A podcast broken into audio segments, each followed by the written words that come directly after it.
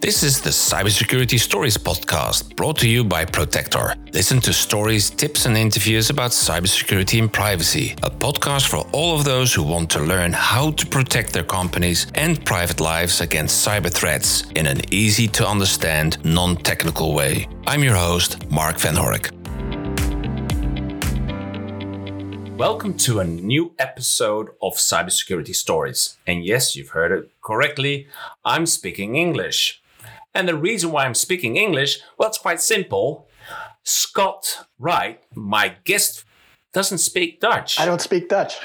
I've been to the Netherlands a few times. I'm sure I learned how to say hello and things like that. But yeah, I won't embarrass myself. In this episode, my rockstar guest, yes, Tom Eston. Ooh, yes. If you're listening to this, I've got one of your rock stars.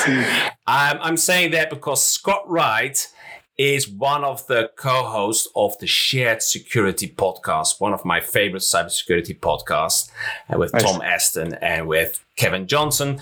And that was also the reason I said, oh, I need to have Scott on Cybersecurity Stories. Okay. That was my intro, Scott. Scott, take it away. Tell a bit about yourself. Yeah, thanks, Mark. Really appreciate it. And it's great to be on with you in this international podcast episode. So, I'm CEO and founder of ClickArmor, which is a company here in Canada that helps businesses, employees avoid phishing and social engineering scams, things like that, using gamified security awareness engagement technology. And my background is actually engineering by training. I did software product management. I've done 20 years or so of consulting in IT security, risk management, and have a few stories of things that have happened along the way that, you know, might be of interest to people. But in general, I've found my way into gamification of cybersecurity awareness, training and education. And so that kind of is the fun part of what I'm doing right now. Okay. Well, for my listeners, of course, what is gamification? Or is that gamification, did that come because you played a lot of games in previous years? Or? It's funny. I was a pinball player as a teenager. I just did the pinball machines. I didn't like the video games myself. But no, I'm actually not a gamer. And it's interesting how I came across gamification. I have three kids. They all played games, and I was never into their games, really. But I discovered that gamification is actually a perfect way to address security awareness. And I've been working in the area of security awareness for 15 years. You know, I did a lot of risk assessments, and always in the top of the risk assessment reports was unresolved risks. And the top unresolved risks always included human vulnerabilities of some kind, you know, password mismanagement or exposure of, you know, portable drives and things like that. And it just got to be something I thought was really important. And I could see that attackers are going to start targeting employees over, you know, the next few years. And of course, that's absolutely what's happening right now. But the reason I got into gamification is because I was teaching security awareness and seeing that even though people wanted to learn, they just, their eyes would glaze over and it was just too boring for them to, you know, kind of comprehend. And I had customers ask me, could we have some games, you know, to make it more interesting? And I said, well, yeah, we could do that. Although I don't know if it will really impact their ability to retain the knowledge. But I started studying gamification 4 or 5 years ago. And what it really is, it's not playing games. Gamification is a little bit misunderstood. It's not just playing games. Gamification is actually a psychological discipline where we're using psychological drivers to change people's behavior. And it just happens to work really well in online games, video games, you know, even simple board games. But we're trying to get people to do things that they don't normally do, right? When you're hired for a job, you know, you're trying to get your main job done, and something comes along and you have to process it as an interrupt to decide what I'm going to do. But I really want to get back to my main job. And so we have to teach people some things they're not really going to do all the time, and that they may resist. They may not think they need it. They may think it's too technical or too vague, or they've got better things to do. And so gamification has a lot of elements in it that I found is perfectly suited to teaching people this kind of knowledge, where they have to use it occasionally and they have to know and recognize a situation where they've got to change their task and do something different, rather than just teaching them to do a sequence of things. And so that's how I got into gamification. I realized the more I studied it, the more perfectly it is suited towards this kind of training. So what you're saying is that people, everything that's cybersecurity related, that we is seen as a sort of interruption, and generally we humans do not like to be interrupted. And therefore we either we don't want to do it, ignore, or would you do it very hastily so that it doesn't take too much time or something like that? And is the gamification, does that take away the annoyance of the interruption? Yeah, or? Really. In terms of, well, first of all, it takes away the annoyance of the actual training itself. Right? If you're trying to tell people to take some kind of training so that you can learn how to handle phishing attacks, right? And the first thing they do is they go through, okay, how fast can I get through this thing? I'm going to click, I'm going to turn on the video and put it up in the corner of my screen, and I'll go do something else, right? And so that meets the compliance requirement, but it doesn't actually teach them anything. So in order for us to make sure they've absorbed the knowledge, we have to engage them, right? And then the very first thing is to teach them, you know what, this is important. You have to learn this stuff, or your company could, lose a lot of money. You might lose your job. So the first element of it is to try and make sure people understand the importance and the impact from being scammed or having a ransomware attack or things like that. And so gamification has an element of engagement, right? So we get people to actually pay attention initially for a few minutes or a few seconds, so that they say, okay, yeah, I'll give you some time, but you got to prove to me it's going to pay off, right? It's not going to be a waste of my time. And so you actually have a process, and this is what I've kind of developed within our product, is the ability to engage people initially. Everybody understands a game can be engaging. It's, visually dynamic, it's, immersive. And yeah, you get people in there, great. But you've got to get them some knowledge or some return on their investment of time. And the first thing we do is knowledge retention, right? So how do we get somebody to remember a fact that we give them? Well, we get them to do it a couple of times in different ways, or make it really interesting. If they answer a question, they get something unexpected happening, right? They get some feedback and they get immediate chances to go back and improve. And so that actually helps people stay engaged a little bit longer. And then we have the ability to build their confidence, right? So if we've said, okay, this is not bad, it's the whole purpose of the process is to make that learning more enjoyable so that they stay with it longer and retain the knowledge. And so once we've given them a little bit of feedback and built their confidence, we can actually put them into risk scenarios, right? So we can give them a virtual inbox and have them sort some emails. And, every time they click on something, if they get it right, they get a little bit of a visual reward. If they get it wrong, they get some encouragement and feedback to say, hey, you know what, this was not correct, but you can go back and try this exercise again and get a better score. And that leads me to the leaderboard, right? And so the fact that if you can give people some kind of reward overall for doing better in the program, you give them points for every little thing they do or little achievements. Then when they get finished, they see themselves on the leaderboard, even if they are not a gamer. Everybody kind of likes to know where they rank. And so we have an anonymous leaderboard that, you come out of the training, you see yourself on the leaderboard. I'm 312th out of 600. Okay, well, I could probably do better than that, right?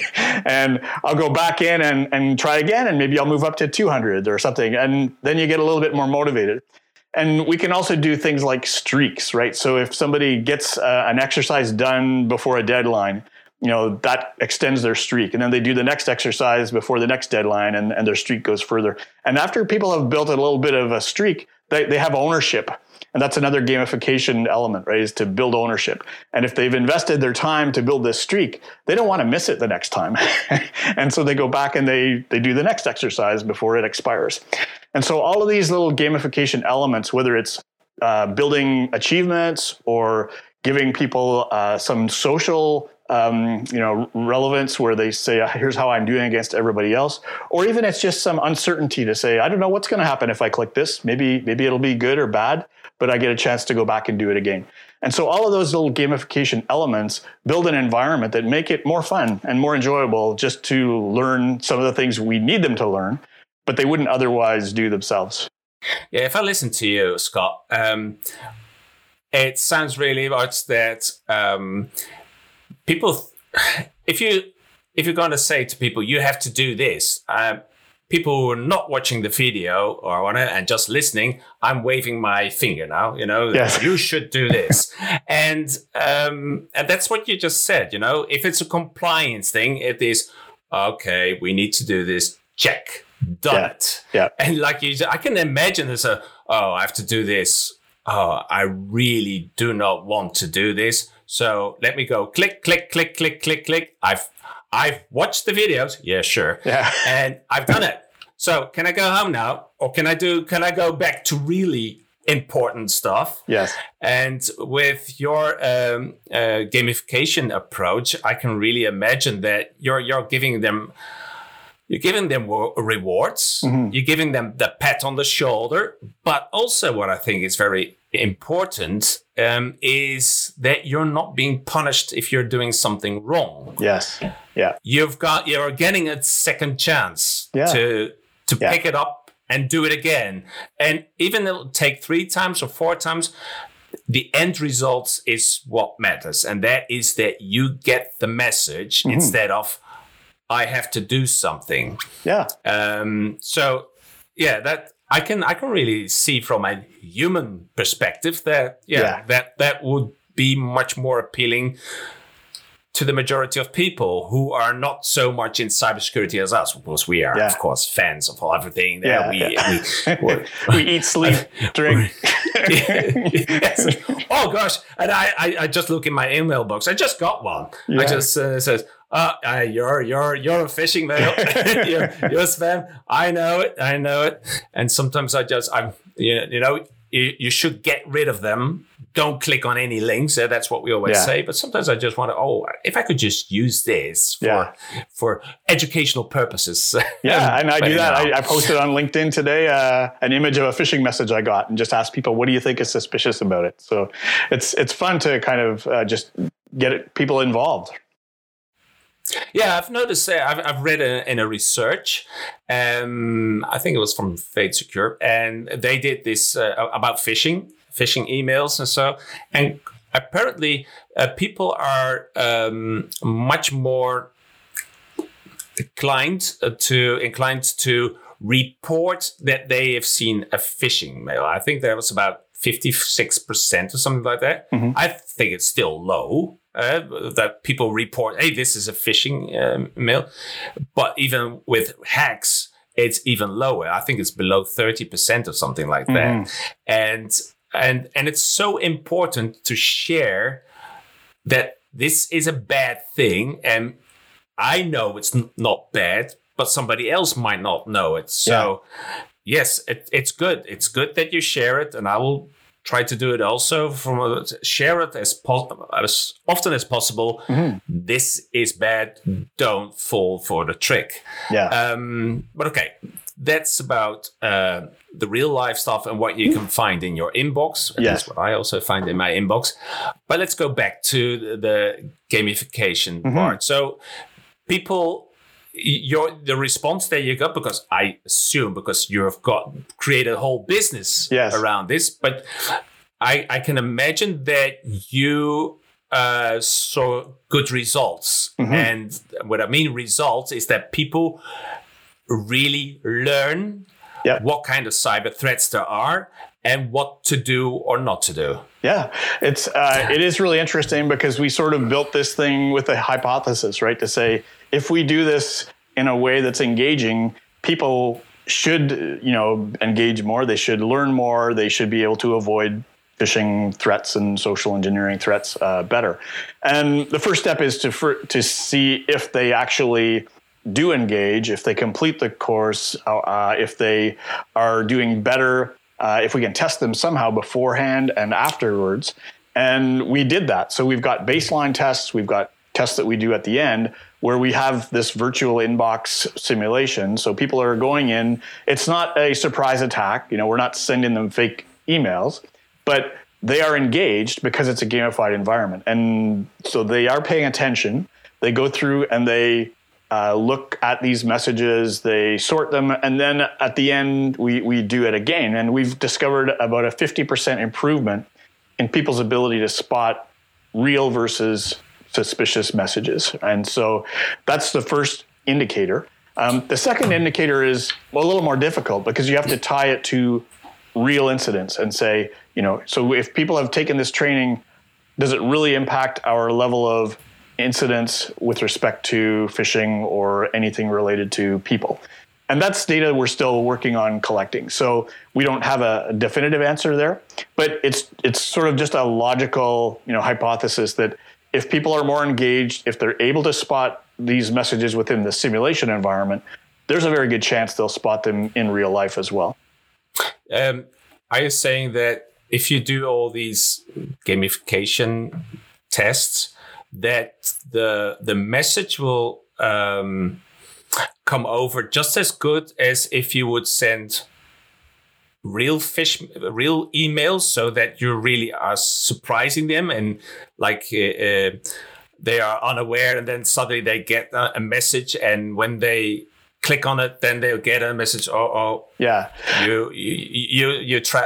fell for it. So there's no guarantee, obviously, because when we do everything within a captive environment, people are 100% focused on trying to analyze the message. If it's in real life, they may have other distractions, right, or other threats, or just priorities that they're trying to do, and they may get a message and they may not be thinking about it. But what our goal is with our sort of virtual inbox simulation is to show people as many different kinds of messages and what they look like when they are a phishing attack, so that when they see something in real life, they'll say, I remember that from the simulation. And it is almost automatic, rather than them being distracted enough that they fall for the fish, right? And so that's our goal, really, is to build up as much exercise as we can. In fact, we just released a new feature within our platform, which does weekly challenges. So what that means is every week you would get a virtual inbox simulation with 3 emails that simulate something. Maybe it's a fake invoice scam, or maybe it's a missed UPS delivery, or maybe it's a fake Zoom invite or meeting teleconference invite. And each one of those has a slightly different look and feel. But if you've done 3 of them, that where you've looked at them in the simulator and said, okay, I know what to look for in the sender, I know what to look for in the link, and I know what to look for in the body, and I've done it a few times, then the next time you get one like that actually is an attack, you're more likely to see it. Yeah. So a repetition is key in this case. Yeah, absolutely. Practice. And that's the thing that people just haven't had. I mean, I can't guarantee, other than we do have a guarantee that says you'll improve reduce your vulnerability by 60%, or we give you your money back in the first month. But that's just a commercial guarantee.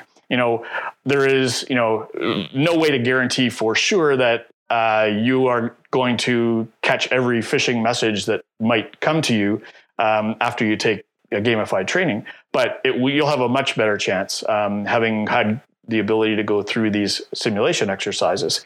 So that's kind of the approach that we're taking, is really trying to get people engaged for the foundational training so they learn the concepts, and then engage them on an ongoing basis, weekly, typically, so that they will actually have some ability to retain the knowledge and it really builds the security culture, because as you're gamifying this, people are talking to each other about how they did on the leaderboard, and it starts to become more of a cultural thing. Yeah. So with this gamification, what you're actually doing is creating and improving a small voice in your head. Yep. that will say, "Don't do this." Yeah. And the thing is that cyber criminals, especially with the phishing emails and all that kind of stuff, and or if it's WhatsApp or what, they very much have an urgency part in it, and they have a reward. You're going to get a lot of money, or it's going to cost you a lot of money, and you have to do it now.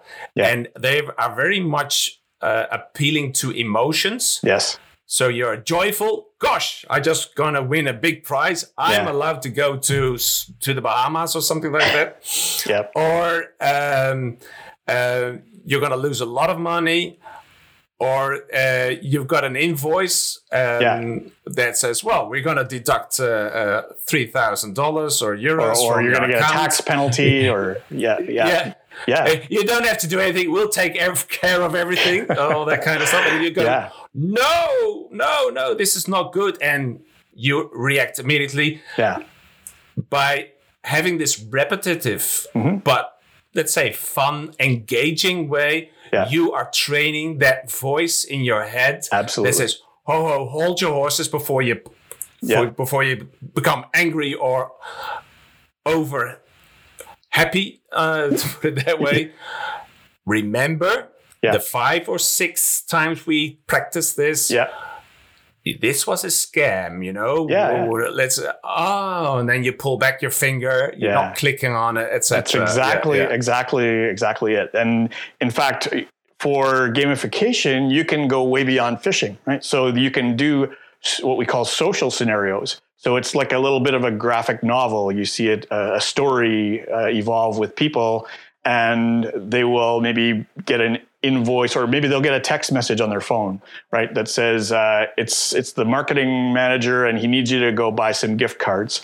And so then you say, well, what am I going to do? So we let you make a choice and you go down this little path that's sort of choose your own adventure.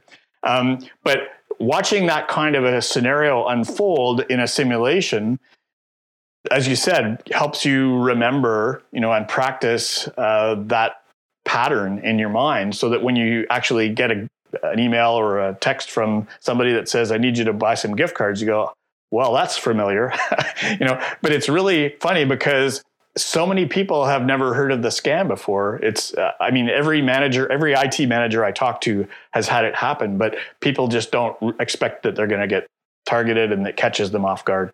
So if we can simulate even a social simulation or a social scenario that is risky, doesn't have to be gift card scams. It can be any situation where we then ask people to make a decision at the end. Are you going to trust this person or not? And the ending could actually go either way. We could have scenarios that have a good ending or a bad ending. So you don't know unless you've actually collected the right information through the process. And that's what keeps people engaged, because they don't know what the outcome is actually going to be.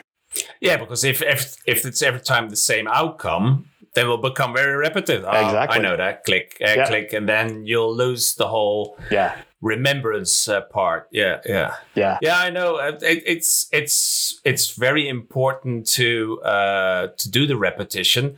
I've been telling to my mother every time these stories, and once in a while she said, Mark, I got this message and I didn't click on it. I said, Mom, that's great. I'm proud of you. But that's the whole thing. Yeah. And I can also imagine that the gamification, I assume that you gear at companies and so, but I can imagine that this is also great for senior citizens. Yeah, we get a lot of requests for that. And youthful people.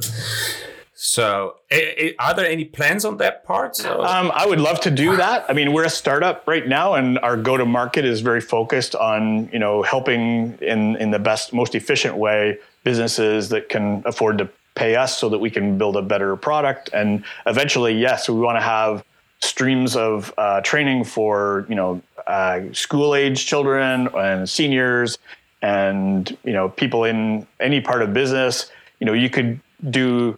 The reason we built the platform the way we did was to make it modular and scalable, so that we could take a course that we've already designed for a particular training program and then tailor it to, maybe it was general, maybe we'll make it for marketing people or salespeople or HR people, so that they can see the scenarios that come in. Maybe it's recruiting, right? So maybe a job hunter, sends them an email with a malicious PDF file in it. What are they supposed to do if their browser locks up or whatever, right? When they get certain things happening. So just being able to tailor the content over time, yeah, we will have different types of programs that will address those needs.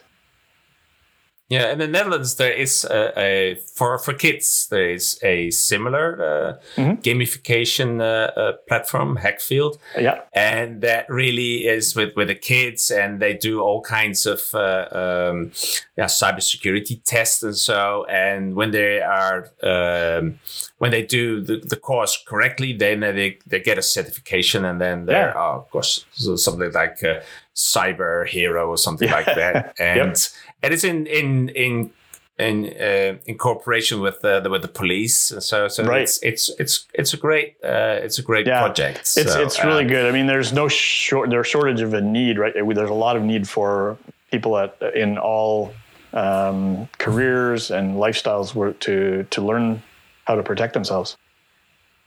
Yeah, well, that's the fun thing of the whole cybersecurity. It applies to everyone. Yes. I'm also in marketing, and there you also, you have to have your niche.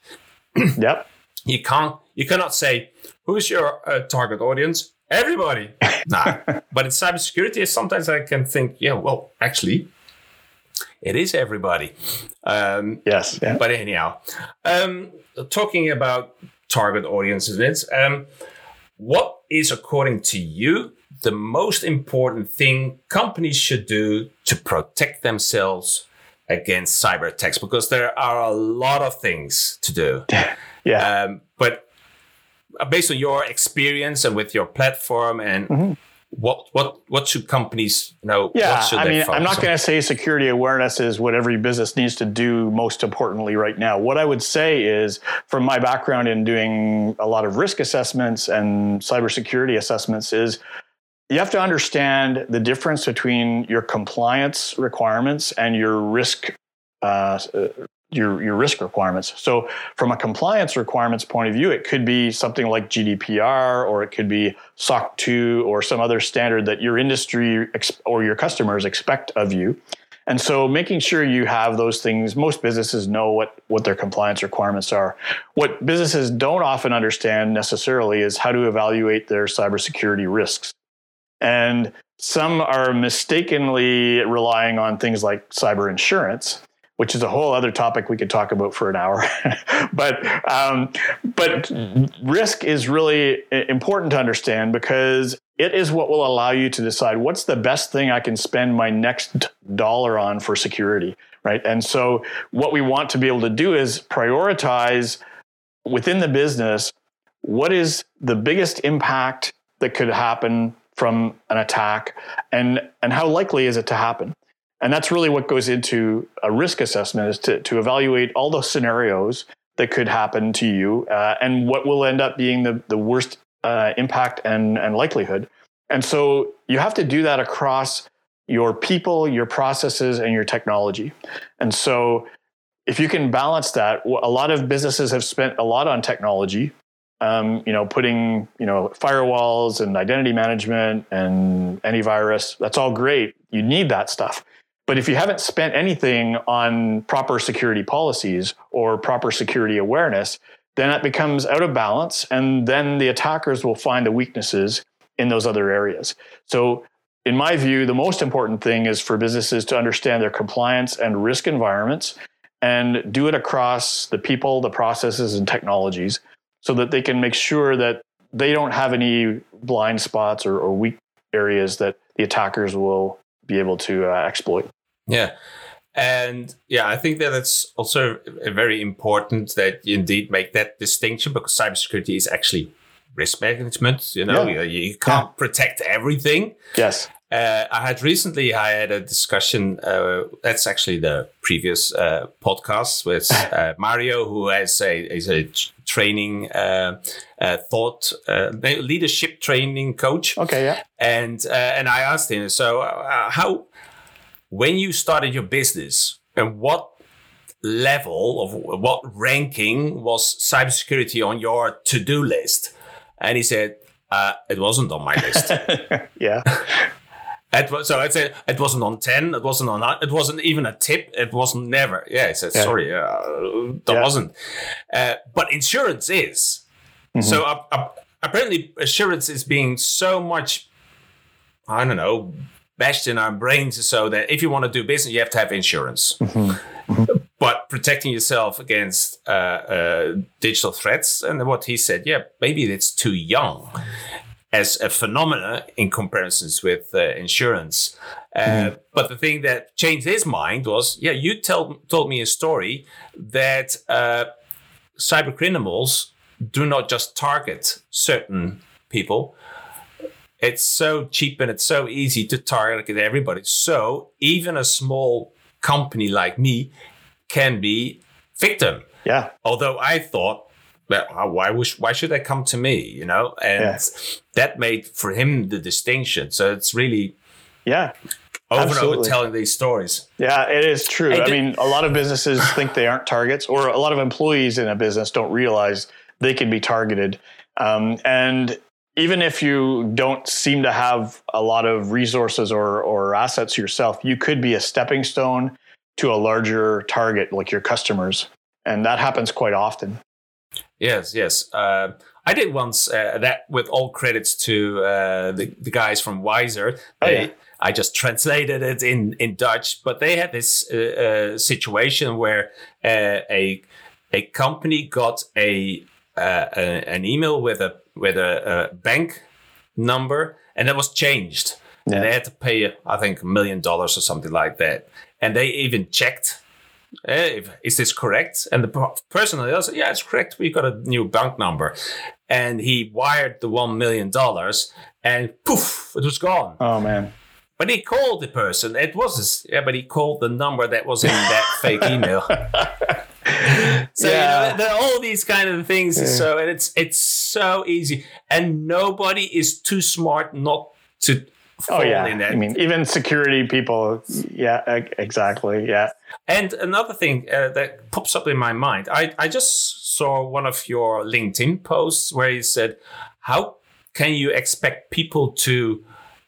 Do certain things if there's not a policy for that. And that I found also very important, because indeed, if you're just an employee, and so how do you expect to know all of these things if there is not a policy where you can read and learn what the company says, what you should do in certain cases? Because yes, security awareness training is helping you to train. Yes. But you can't have everything dependent on that training. Yeah, and most of the training you get is fairly general, and every business is different, right? You've got different risks, different terminology, different workflows, and that's why every business needs their own policies. You can't just copy a policy from one company to another and expect it to work, right? Yeah.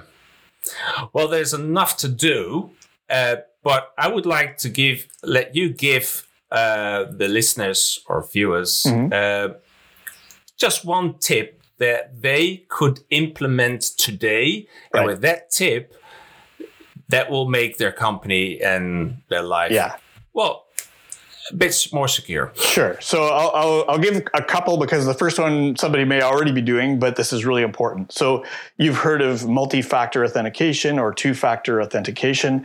I recently heard a statistic that, you know, I think 60 or 70% of businesses are using Office 365 now for their email and office productivity, but only 20% of those are actually using multi-factor authentication for their Office 365. So that means that they're going to the internet, to the cloud, to access their email, to access their SharePoint and calendars and all that stuff, and their Teams messages, right? So any conferencing and messaging. And if only 20% of the businesses are using multi-factor authentication to access their web-based tools, that means that if an attacker can get your password, they can access those tools from anywhere in the world.